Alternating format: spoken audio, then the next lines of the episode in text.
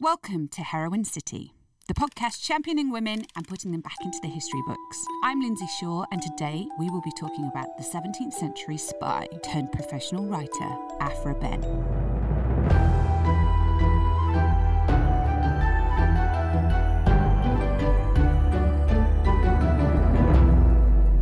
With us in Heroine City today is Claire Amias. She is an actor who trained at RADA and Bretton Hall.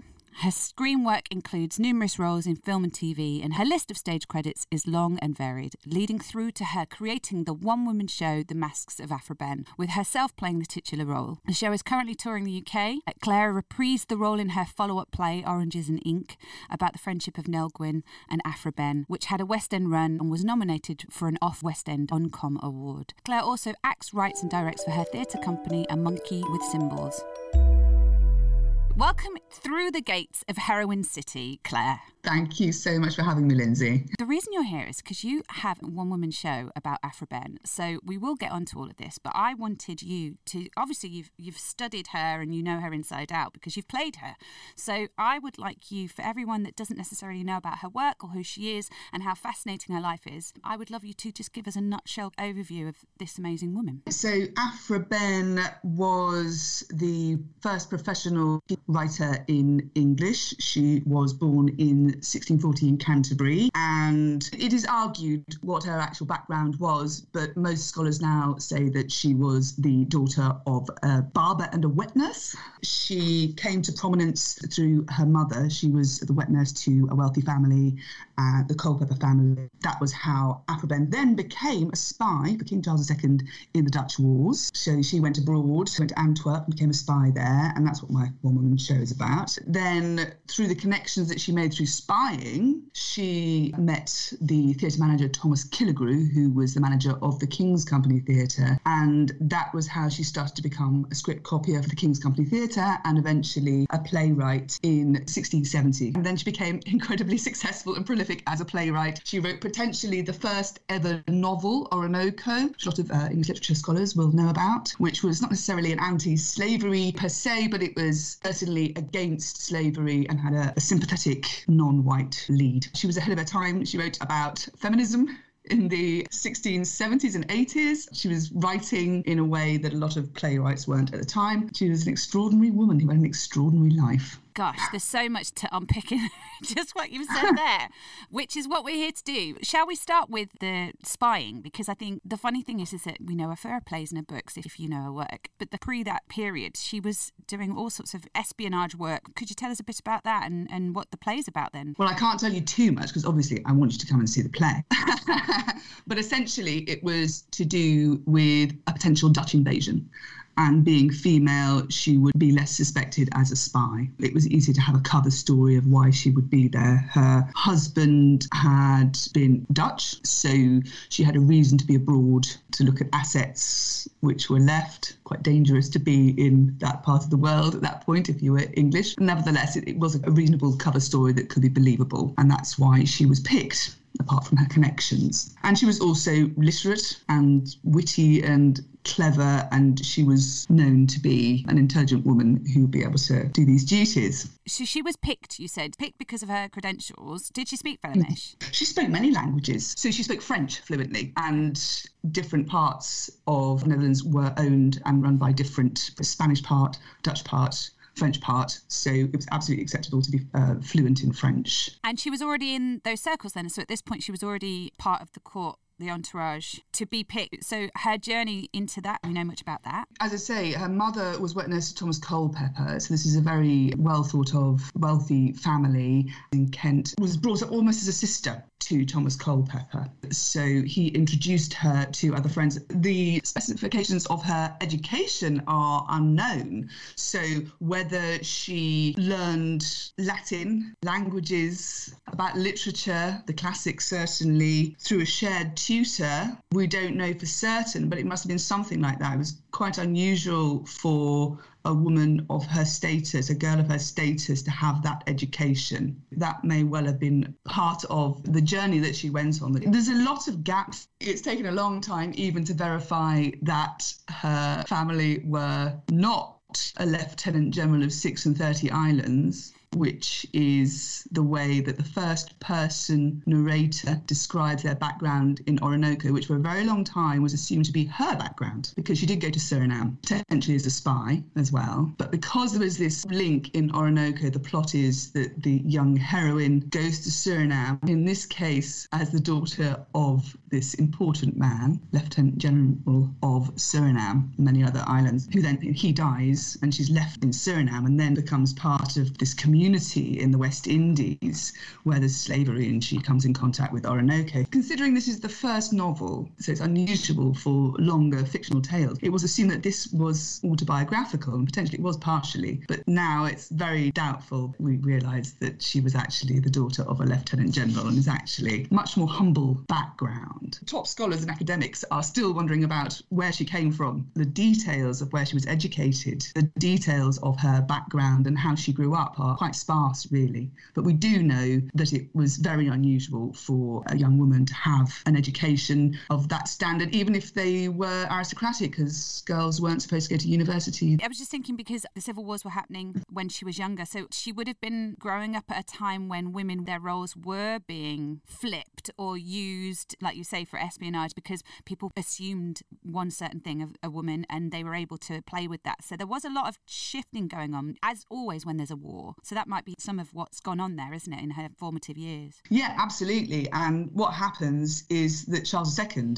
comes to the throne. There's the restoration. And suddenly women are certainly in prominence at court and as actresses on stage. So this is the first thing that happens. So this is brought over from France. So Charles II has been brought up essentially in France and is very much influenced by the French court. He's taken with actresses and the French theatre and comedy, and he brings that culture with him when he is restored to the throne. She benefited from that, certainly. Yeah, because before that it was banned. Women weren't allowed to be on the stage, let alone speak on stage and all those other things. I, I just heard recently that Henrietta Maria, when she was young, used to be in masks and used to actually shock horror speak during these masks at court, and she was told she wasn't allowed to do that anymore. Really interesting. So you've got that kind of landscape that she grew up in, and then all of a sudden, the Restoration, the merry monarch who's bringing all his mistresses with him, indeed, yes, doing it the French way. the definitely must have been a certain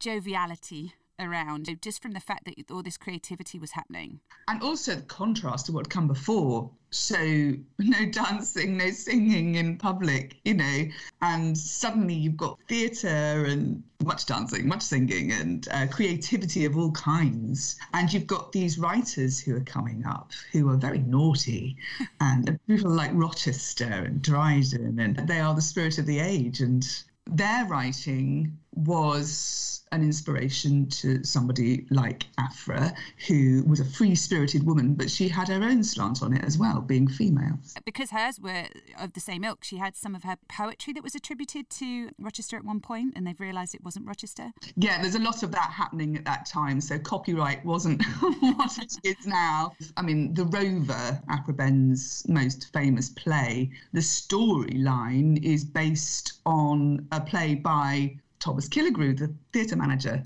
I mentioned earlier, and Nell Gwyn was supposed to be cast in it, but it never happened. Years later, you know, it gets rewritten by Aphra Behn and it's a massive hit.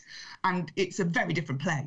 Every line is rewritten, it's just taken the plot. But that was completely acceptable at the time, and it was something that happened. People took each other's work, rewrote it, reworked it. It wasn't something that was like, oh my goodness, you've taken that plot.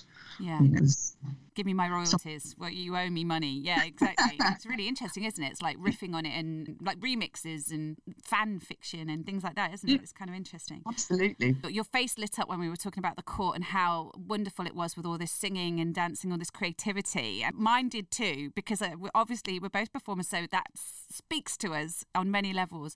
Is that one of the reasons you were drawn to Aphra Behn? Tell me about why you were drawn to Aphra Behn specifically.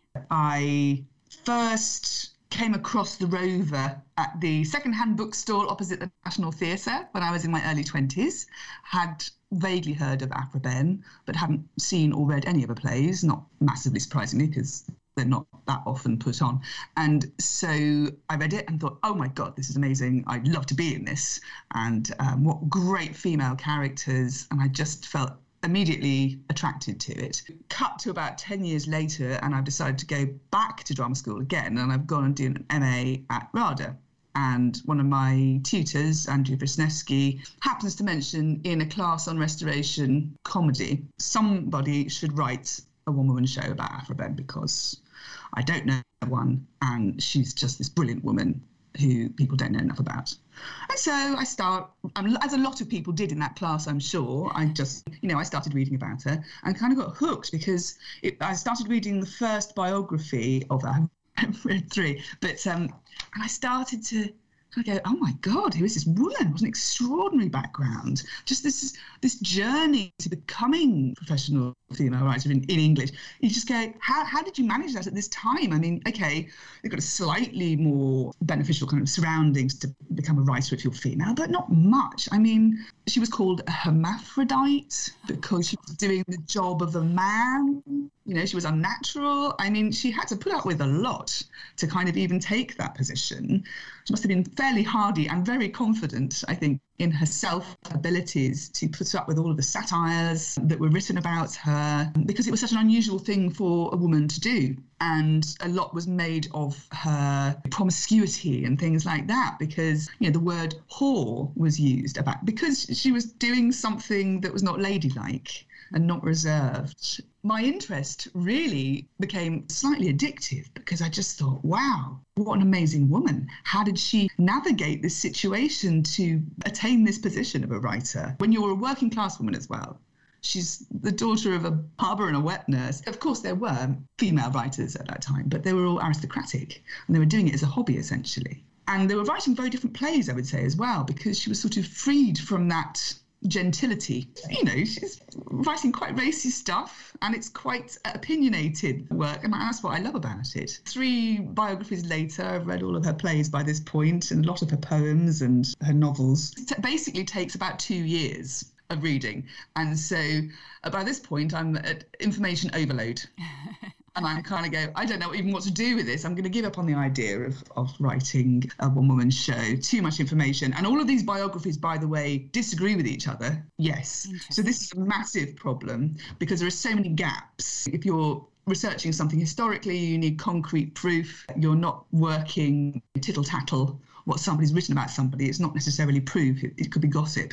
So you get too much information. And I did a lot of directing her plays just to get to know them. So I did a patchwork of biographical scenes potentially from her plays. So it was anything that related to debtor's prison, spying, the theatre, disguises, all of these things. And I kind of patched them together into a, a, performance of those that I directed with other actors.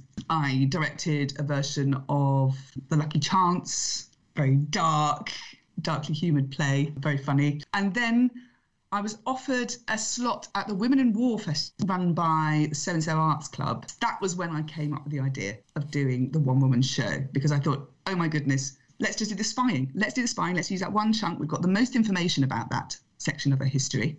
There's the most actual verified fact. Lots of documents, letters, court proceedings, all of this sort of thing. Threats for debtors' prison. We can basis on around what actually happened. And so that was the basis, and I felt that was manageable. And it went down very well at the Women in War Festival, and then did a little tour. So this is my one woman show, The Masks of Aphra Behn, one I'm performing now. And it touches on how she became a writer and her writing, because it's a sort of council performance of The Rover. And so it does touch on the theatrical side of her life, but doesn't focus on it. My later play, Oranges and Ink, about Aphra Behn and Nell Gwyn and their friendship, which may or may not have been absolutely 100% true because that's based on satires of the time. There were many satires about a particular anecdote I'll tell you about later, perhaps. Her play, The Feigned Courtesans. There's an introduction by Aphra Behn to Nell Gwyn, where she's absolutely gushing about Nell Gwyn. These pieces of information, as well as a biography, as well by Charles Beauclerk, direct descendant of Nell Gwyn and Charles II. Yeah, so it, Beauclerk was the name that was given to that part of the family and were given a title, that was their title essentially. And uh, he's also an academic and lectures about uh, 17th century history and literature and has written a book, Nell Gwyn, Mistress to a King. And so in there, he very much focuses on friendship between Nell Gwyn and Aphra Behn. I've used that as a starting point for that play, Oranges and Ink. And all this theatre history, it's a time when it's very difficult to be an actor and very difficult to be a writer if you're female. As I'm sure you'll agree, there are certain aspects of that struggle that actor or actress particularly will identify with. And all parts of that struggle because of formative years, the things that she did before she started writing, which obviously informed her work. I'm going to unpick a few things that you said there because there's so many things that I want to uh, drill down on that you've said. I definitely relate to it. I relate to her as a woman. I wrote to her as a woman in a patriarchal world trying to pursue creativity in the way that she did. Let's go back to what you were saying about the fact that she must have been, and, and again, we're going to infer here because this is all uh, our piecing together of information that we can see. But you've got to think, well, one, she must have had a lot of charisma, and I'm sure that's written about. And she was witty and she was clever because we can see that in the writing. But like you say, she must have had a really strong sense of self and confidence because even just that journey through spying and what that must have entailed, and she persevered for quite a while when it got really hard, didn't it? You were talking about the debtors in prison. Do you want to just tell us a little bit about that? Because I think what's interesting about that is that it must have informed what she did after that. Oh, absolutely. That's the point that I started from in my kind of trying to find a play version, a biographical play of her life, and failed at first because not enough information about certain things and then too much information about others. So you start looking to the plays, and there is a lot of debt in the plays. It's sort of turning up, there's a lot of disguise there are lots of people pretending to be who they're not, unveiling their way into, you know, situations. So there's a lot of spying and, and mystery and mask wearing, literally and figuratively sometimes. There's life experienced in her plays that a lot of women would not have been through. They would have had to kind of ape essentially male playwrights to write that sort of play if she hadn't have had that kind of life and those kind of experiences. She has lived this is a woman who's writing from quite exciting, dangerous experiences. I think there's a lot of darkness in her plays as well, actually, and danger. And not just about the precariousness of being in these situations, which is a lot of Florinda in The Rover. I mean, kind of a comedy scene originally, but there's a, an attempted rape. Actually, there's a lot of darkness in that. And now it's quite difficult to stage that, I think, in a modern way. But I think there are two things going on. There is this comedy buffoonish character who is then attempting rape and this, this girl who's in actually in, in quite a lot of danger i don't think she shies away from that in her writing it's not written in a pat way at all and perhaps that's part of her being a woman writing about that. Obviously, there are lots of rapes in many plays of the time, you know, or, or attempted rape. That's the kind of main plot point of, you know, the poor damsel in distress. She's at danger from the, you know, the rake or whatever. But she's writing it about it in a different way. I mean, for me, I think it rings true that that might be the key to the fact that it, people still discover her now and it still resonates even all these years afterwards. Obviously, you put it in context of the time and it's really impressive, but she can still kind of make the eyebrows raise and go, oh, you know, she has that ability. So, like you say, it was authentic to her as a human being. She was, I mean, obviously, it was the, the genre at the time and people were very much kind of pushing the boundaries, but she wasn't afraid to do that. And I think it stands out in her work now, still, doesn't it? Absolutely. And it was a quality that led to her being forgotten or hidden from history for a long time in the Victorian era because she was essentially doing what the boys were doing, but also more and commenting on marriage very critical of marriage, as you know. Not marriage as in a romantic institution, romantic as in a transaction. And there's a lot of comparisons between courtesans or whores, you know, and the position of a wife. Obviously, she's coming from the position of a woman who's had a very unsuccessful marriage, a very unhappy marriage. She's critical of the institution itself as well, which, again, to a Victorian audience, viewing that was absolutely disgusting and despicable. A woman is writing about this. And so she disappears for a long time until the 1980s when people start to take an interest in her. But I think it is that what you say. She seems very fresh and very modern in a way that, like a sharp knife cutting through the subject. I think it feels keen. You were talking about the masks of Aphra Behn, the fact that she obviously was part of that when it came to the espionage and saw all the tricky dealings and people pretended to be people that they weren't, etc. It just makes me think that she was then keenly aware of that in in every part of her life. So whenever there was kind of BS, she was able to kind of go, hold on a minute, and then maybe write about it in a way that was really fresh. She's just a very astute, aware person, isn't she? That's able to then put that in the plays. Absolutely, it's a beautiful uh, prologue for the Rover, where it's about new plays and the way that new writers get treated. So it's a joke whether it's written by her or uh, another playwright. Often they were written by somebody else. There is a joke in there about when somebody notices in the audience that they're being lampooned, they take it badly. Whether the play is good or not, they will take a personal interest in condemning the play. And I think there's a lot of that in the critical responses to her plays at the time. She's incredibly popular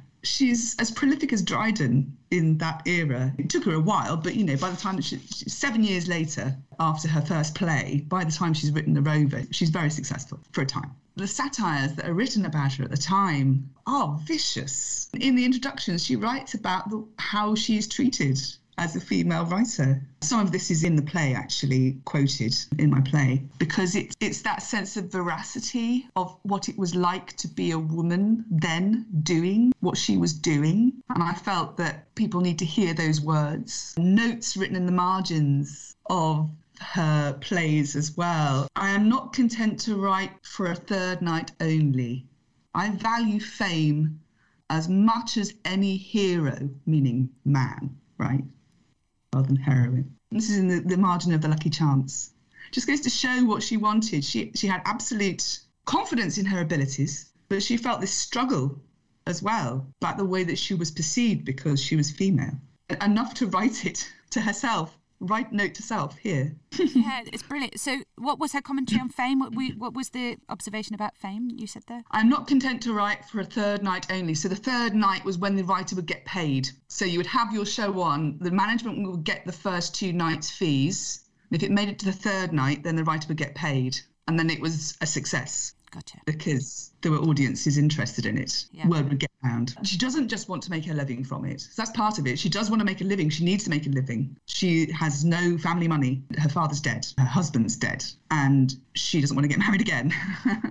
right? She's against marriage. So she needs to earn the money, but she values fame as much as any man. I have the need to be known and admired for my work. It's interesting because I just read an article about Joshua Reynolds. Obviously, people around the 18th century sort of think of that time as the dawning of celebrity, but actually, we're talking about it there, aren't we? Which is 100 years before. Oh, and I love that. So this is something that the Masks of Aphra Behn is about, actually. So I'm glad you've mentioned about this. It's not just talking about literal masks of masks, that does come into it at one point, and it's not just talking about spying. It is talking about the journey that Aphra Behn had to make as a working class to inveigle herself into the court and then through quick wit and chance take opportunities as a spy. Thomas Killigrew then, after she went on that dangerous mission, she may have been treated incredibly badly, which she was, by the way. I don't think I'm giving too much away about my show. We know she went to Stratford. Um, but then he owed her somebody who had power in theatre. There are two main houses, so this is 50% of decision makers here, owes her one this is about the games she plays, the way she positions herself as well. So there are lots of different masks that she puts on when she's writing as herself in introductions and in letters and as the first person narrator, which you must have known people might have believed in Oroonoko. This is based on her background. Is she the daughter of a lieutenant general of six and thirty islands? There must have been some knowledge that that potentially could be taken as her background, a little bit like Madonna. yeah. You know, kind of uh, self creation because it would help her and enable her to take this position in a way that if she was, I'm the daughter of a wet nurse and a barber, and I would like to come and see my play, would probably would work now. But it was a very different world then, and essentially the Arts Council was royalty. That's really interesting that you said that she was owed one, which makes sense. So there was a, some leverage that she'd got because of what she'd done previously. That's mm. interesting. I'm just thinking about the fact that obviously she was super confident. She ran with the opportunity, and then she was really good at it when it came to the writing. So who knew? You know, not only did she have to earn money, which was the main motivation and wanted the independence and not have to marry. It was a moment in time where Charles liked banter. One of the reasons that Nell Gwyn was so popular with him is because she could do that. She had quick wit and they were self deprecating in their wit. And that was all part of it. So it's very interesting that you say that she was able to be quite honest when it came to her observations and her writing. It was kind of an atmosphere that was in court, wasn't it, at the time as well? And she felt supported as much as you can in these scenarios, but she must have felt some sort of, not nurturing because it's the wrong word, she must have felt that she was uh, surrounded by people that understood her.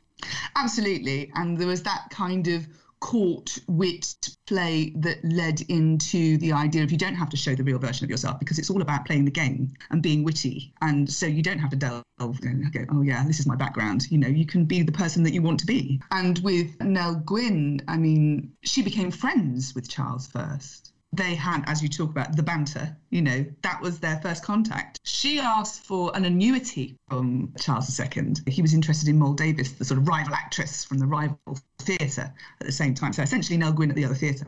He decided to go with Moll Davis as his main courtesan because she didn't ask for a fee. He gave her lots of gifts, which were probably worth way more than the annuity that Nell was asking for, but she was kind of practical minded. And what she did was she became friends with him instead. Moll was his main courtesan lover, but she struck up a friendship and he was amused by her. And so, true affection that happened, as far as we can tell, before she actually became his sort of full time mistress, if you like. But yes, absolutely, in that situation, that personality, that she's not alone in her mask wearing at that time, for sure. So, talking about her talent, at what point do you think she went, actually, I'm quite good at this? you know, or was that straight off the bat?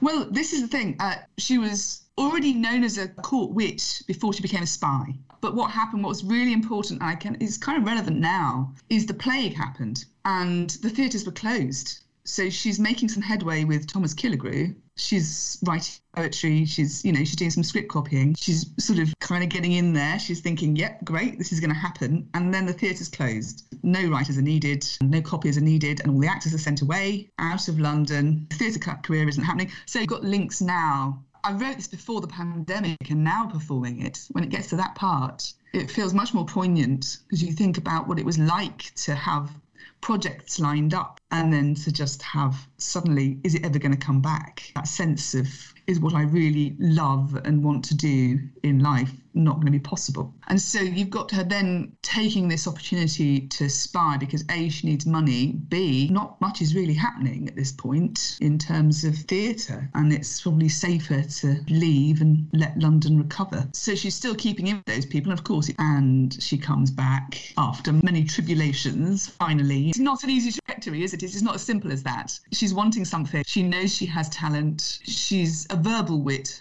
as well as a, a, wit on paper. She's become known as that. And then and this terrible national, well, certainly London-wide tragedy happens. And that's the 1660s, the yeah, plague, absolutely. and then obviously Fire of London, 1666. Was she in Antwerp at the point where the fire happened? Yes, she was. So she hears about it by letter. Okay. Yeah. We're talking she's in her 20s, and then by the time she kind of hits her stride with the writing, it's her 30s. Yeah, absolutely. And, you know, she's got male and female lovers we know about this is sort of dealt with more in my second play, Oranges and Ink, which is two women talking about their various amours and as we do, and about their respective careers. It's a very different time by that point. And then you've got your own struggles. You've got struggles of how can I get a play on that won't get banned? So in Oranges and Ink, it's set during the time of the Popish plot. This paranoia that is falsely created. The Popish plot was completely made up by a guy called Titus Oates. It was propagated by the pamphlets of the day. The feigned courtesans is a mockery of it and it's a mockery of him, Titus Oates, at a time when he hadn't been put in prison. He was eventually put in prison for lying, essentially, and causing the death of many Catholic people who were accused of being part of this plot that didn't even exist. So Signal Buffoon and Mr. Tickletext, and Mr. Tickletext is the Titus Oates character. She's publicly criticising him in the play. And so you've got a different kind of risk. She's got celebrity, as you say. She's still struggling for money, as we all know. A successful bit, but then, of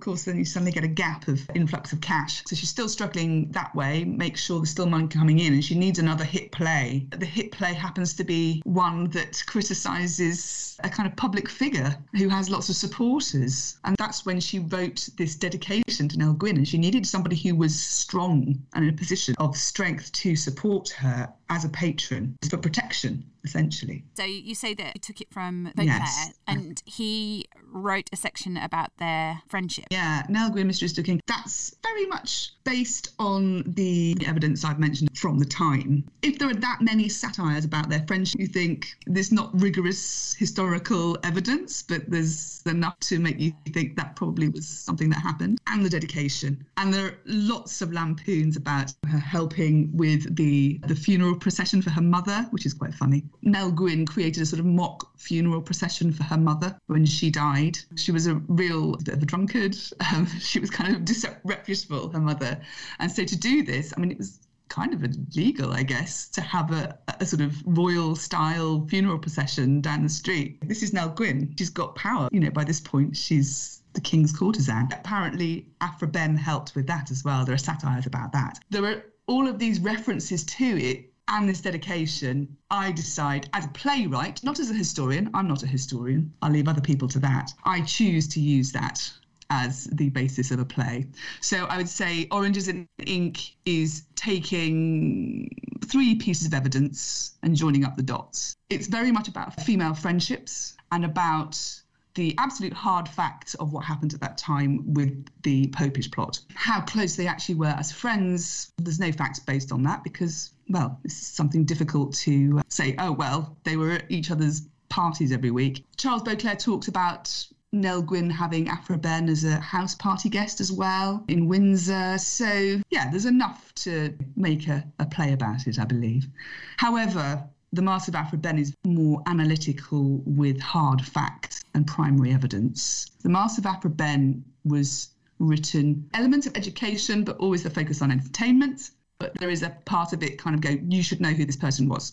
Oranges and Ink is me thinking, right, I really want to write about the plays, but there's scant evidence really about what she was actually doing. Uh, we know about particular lovers, we know what she was writing, we know which theatres she was working at, and what was published. But in terms of her social life and things like that, we're not 100% sure. It's a lot based on anecdote, as it would be. It's not something that's documented in that way. However, that's what people want to hear about. That's the juicy stuff. It's just joining the dots into a confection of, of what facts we do know, and then let's talk about female friendship. At the time, it was just before Brexit happened. There was a lot of xenophobia happening and racism in the media about certain groups of people, and I felt that there was sort of topical was talking about that, but through these historical situations as well. I was just thinking about the fact that Nell Gwyn, quote unquote, retired after she became a courtesan, but actually she never really did because it's all still, like you say, masks, it's all still acting at court. I mean, the procession that, you know, it was all very much a continuation of her career thus far. I don't think she ever really retired in that respect. It must have been the same for Aphra Behn. So I think it's very apt, what we would call in historical terms is critical fabulation. You're putting together these things that make a lot of sense because these women did these certain things and you can pick up what's going on and you're just connecting the dots, but in a very authentic way, I'm sure that both of them would approve of. And there would have been an affinity between them. So, regardless of the fact we don't know how close they were, there's no way they didn't have respect and affection. And that's enough, isn't it? Yeah, absolutely. And it is unfortunate. Women are just less documented generally. Obviously, we've got a lot about Nell Gwyn generally in terms of her relationships with men and her career on the theatre. And then in satires, we've got a lot about bitchiness towards other actresses, other courtesans, but that's not actually primary evidence. A lot of the kind of female history is kind of trivialised, if you like, in terms of document. And it is a problem. The female characters, for instance, that I wrote in The Masks of Aphra Behn are ones that I knew were there, but I, we'd know nothing about. Aphra had a mother. We don't even know her name for certain. We know her father was called Bartholomew Johnson, and she will have been Mrs. Johnson. We don't know her first name. So that's sometimes that's a gift because you go, okay, well, there's no way I can know about this, so I'm going to create this character because she did exist, and I'm not going to just have them as a blank. In some ways, they're my favourite characters that Aphra becomes in the Masks of Aphra Behn. We've got a courtesan. There's another gap in history later on where Janet Todd, that's the main biography I used of Aphra Behn, because you have to choose one because they all say kind of different things. Um, the Secret Life of Aphra Behn by Janet Todd. She talks about she may have gone on another spying mission to Venice at this time. We can't be sure. And so I went, right, using that. That's enough. And I thought, well, who are these wonderful courtesans like Angelica the courtesan from The Rover? Who are the inspiration for that? So I chose to create a character that was very much the influence, if you like, for that character. They come from somewhere and they're only documented in a play. And so it's that crossover between using historical fact, but also what she was writing about must have some link to the people that she'd met. And so let's also take inspiration from that. 100%. And I think that's where we're at in the history world as well and heritage. If you don't connect those dots, if you don't do the thought experiment, if you don't create the creative piece, those people will still stay blanks. So you have to do that. You have to bring them to life, even if it's so that we discuss how much is based on evidence, how much isn't. That's fine that's all part of it. And I think that that's the beauty of it. And I think that's why your play is so important because you need to do that and you need to have the confidence of Aphra Behn in order to go there and do it. I stand by what I read and this is how it feels to me based on the information I've got at hand. And I think that's great. To get onto her legacy, I mean, we, we're here, you've created plays about her life. You were inspired when you read about her. What do you think she would have wanted her legacy to be at the time? Well, I refer back to that quote about I'm not content to write for a third night only. I value fame as much as any man. So she, she did profess herself as the first ever professional female writer. That was her title, which there may have been other women who just weren't documented. So we've put a little bit of a question mark around that. But she was certainly the first in England woman writing for money and earning her living that way. So I think she was proud of that, that title, and her work.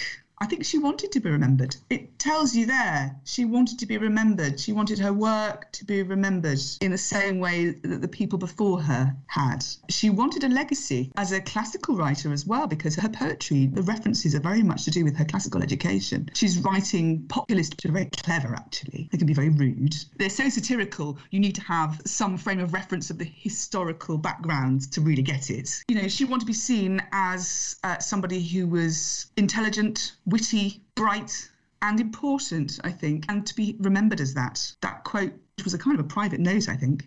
You know, says it all, doesn't it? What she wanted. And it sounds like she had a sense that she was pioneering. I mean, she felt like she was pioneering. She was doing this for everyone that came after her. And then you, you reminded me again of Madonna in the sense that I always say people won't talk about her and the way she deserves to be spoken about until she's not with us anymore because what she's doing, buttons are still pushed. You know, now she's a certain age and doing what she's doing and she's never compromised. She's always known, but she's very aware that she's trailblazing. And I hmm. think that's obviously what Aphra Behn felt and was obviously aware of. Yeah, and I also I think Aphra Behn had quite a tough time when she was getting older you know, because these are the different personas she's putting on. She's being the sexy, sexually available female writer. I'll use that because this is what the actresses are doing. So that's where I can have power. Then she's getting older, and the taste for theatre changes quite abruptly when Charles II dies. So she changes her style of theatre. So she goes much more into a kind of The Emperor of the Moon, commedia dell'arte play. So you've got a sort of abrupt change. Okay, they don't want the sort of my naughty plays anymore. Let's go for a slightly more referential kind of realist play with lots of high comedy. So she's kind of reinventing herself right till the end and she ends up doing a lot more poetry as well because theatre's not as popular in that era she's writing novels she can't carry on doing that persona it's difficult to carry on doing that persona when you're a different era of female and will be criticized for that. Madonna is an example, a cultural icon, somebody who has transformed herself so many times, her persona, hasn't she? And still continues to have people adore her, however, is also criticised for it now, particularly when she's an older woman. Still being sexy. Shock horror. Um, I always say that, you know, it's interesting because totally sidetracking now, but um, you know, she's been curious, but actually, she's not changed. It's everyone else around her. The goalposts moved, but she's consistent with being who she is, which is a creative being who will enjoy whatever she's enjoying at that moment and express it in whatever way she chooses to express it. Even though from the out in, there's many different personas, I think the key thing is that actually she's true to herself as a creative being. That's kind of like Aphra Behn, really. I mean, you know, she's just finding a way that she can maneuver media essentially the media is in a different way through satires and you know the court rather than Instagram. But you know it's it's her milieu, her way of uh, navigating that. And let's not forget the need to make money. Sometimes it becomes a negative aspect of someone's creativity, but actually that motivation keeps someone going. They've got to do it. Absolutely, and you find out whatever way you can earn your living in the particular time that you are creating. So okay, for Aphra Behn, theatre became less popular later on in her life after Charles II died. And so, yes, you find different mediums. Yes. So, what's interesting about Aphra is that she was able to then sustain it. I think, you know, because you get better at something the more you do it, let's face it. You would think. I mean, sometimes you're just lucky because you've, you know, you already kind of got it and you have an idea and it works. But usually you have to kind of, you know, get better at your craft as, as you go along. So that's the other thing. Which is so amazing. Like, Oroonoko is now seen by many as the first novel it was completely sidelined and disregarded. Gulliver's Travels was named as the first ever novel. I mean, it's partly because there is that weird thing about Oroonoko that it does sound like it's a first person narrative. But as soon as they worked out it's definitely not her history, this is sort of, it kind of goes against her, the sort of like her own choice, which is to kind of play the line between actually it's quite useful for me for people to think this is my history at this particular point. But it kind of went against her in terms of her memoir as opposed to yeah, it's a memoir exactly. Yeah. Uh, it's actually a novel. It's it's fictitious. She's made uh, just happens to be in the first person. She kind of shot herself in the foot in a way. Oh no, it was made up, and it's a novel. Oh my god. That's what's getting her the attention now, isn't it? The novels rather than the the plays that or the poetry math. Yeah. Well, I think all of it. I mean, because it's so relevant. You've got LGBTQ plus relevance there. You've got the relevance of it's one of the first first books to be written in the English language that is critical of slavery and has a two non-white central characters. So it's really culturally relevant, you know, now. We've talked about what she would have wanted her legacy to be. What do you think it is? Because it's interesting, you know, she's still not necessarily known. That name's not as well known as it should be. We're here trying to correct that with our work. What would you say her legacy is today? I think there should be a big fat blockbuster movie made of her spying adventures or a big, nice BBC TV series. I looked on IMDb. There are no listings of Aphra Behn as a character on IMDb, the International Movie Database. Nothing. Nothing. There's, there's BBC documentaries where she's mentioned, but not as a character. I know of two projects. One person who's doing an MA in creative writing currently who is working on an Aphra Behn feature film script. I know of a rogue actress who has been working on a TV series, but neither of which has, you know, got to that point where it's in production. So people want to. It's not for lack of people wanting to do that. So, uh, you know, a one person show a two person show, you know, it's um, you're not waiting for the money men or money women to want to go, okay, let's put X amount of money into this. You just go and do it. It's happening. It's in the ether, isn't it? There's this statue campaign as well. There's a campaign called the A is for Aphra campaign, and they are well on the way to having a statue built to Aphra Behn in Canterbury, the place of her birth. So they're taking donations still. If anybody wants to find that, if you Google A is for Aphra statue campaign, you will find it, and they're taking donations for it. Uh, they came to speak at the end of our first night at the White Bear Theatre, which we were on at previously, recently. So we've been supporting them. They've been supporting our show. And it's important, you know, representation of women from history, of people from history. Obviously, statues have a history of representing power, not necessarily what society feels is important as a whole. And I think things are changing for that now. There is a movement towards representing people from history because of what they've done rather than how much money and power they had. So there is a real shift. I mean, it's ridiculous. There are 2% of statues worldwide of women. I mean, it's ridiculous we need to start representing who we feel has been of importance in history in this country. So, yeah, that's something that's important. Uh, the same goes for representations of women from history in, in drama as well. Whilst you're talking about it, please tell us where we can see the play. Are there any plans to bring back Oranges and Ink? Because I would love to see that too. So, tell us, tell us what's going on so we can go and find you. Right, so my play, The Masks of Aphra Behn, is on on the 19th of March at the Jermyn Street Theatre in the West End, and that's on at 5 pm. And you can see all of the details of future performances on our theatre company website, which is a monkey with cymbals.co.uk. So all future dates that have been booked in. Um, so we're also planning some more Kent dates at the Canterbury Festival, so we can bring it all back to the home of her birth. And we've also got a show on in Kent at the Brook Theatre in Chatham, which is next to Chatham Dockyards, which is bizarrely where the mission that Behn was on in the Masks of Behn, the spying mission, has links to Chatham Dockyard, where a raid happened, a really disastrous raid for King Charles II. His flagship was destroyed by the Dutch as a result of Behn essentially and other spies being ignored about their warnings. It's kind of feels very much important when I'm doing these little shows in, in Kent as well, where she's born in Canterbury, but also very important kind of landmark to this story that's being told. It's it there, it's in the fabric of the place, it's in the walls, in the, the ghosts of all these things. They're there, so you're just bringing them back to life. It's in the ether, isn't it? And yes, Oranges and Ink, obviously, it's easier to bring back a, a one person show, but the plan is to bring back Oranges and Ink at some point. It's already had a West End run, which went very well and had a little tour. So really, it's about finding the right event or festival to bring that back forward. That is to be continued. Fab. We shall find out. But yes, it'd be nice to bring that at some point. Brilliant. I'll let you know. Definitely. I really want to see that. I think it's very fascinating. Do you have a favourite Aphra Behn anecdote?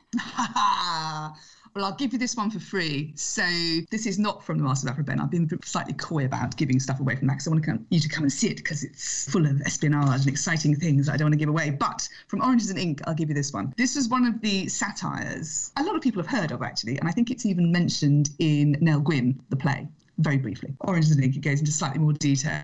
In one of the satires that mention the friendship between Nell Gwyn and Aphra Behn, it goes like this. So I've already mentioned Moll Davis, haven't I? So the the Nell Gwyn of the rival playhouse. So Moll Davis is at the Duke's, Nell is at the King's house. They're both lined up to be the next main courtesan to Charles II, and they're both lead actresses at either playhouse. Right? Nell Gwyn gets wind of Moll Davis having Charles over, and they're going to see each other that evening. And so Nell decides to invite Moll Davis over for tea. Only it's not in the spirit of friendship. This is how this tale goes anyway. She gets her friend Aphra Behn, who has knowledge of herbs from the West Indies, and finds out an elephant laxative used by zoologists.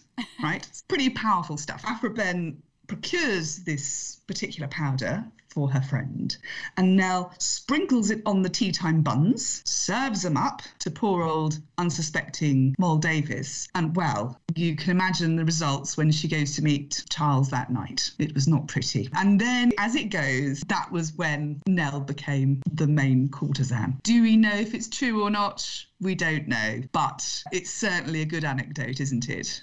Totally. Again, I don't think either of them would have minded, even if it's not true, because, you know, the spirit of friendship is there. It's real. That's what you do for your girlfriends when you need to. You get some elephant laxatives.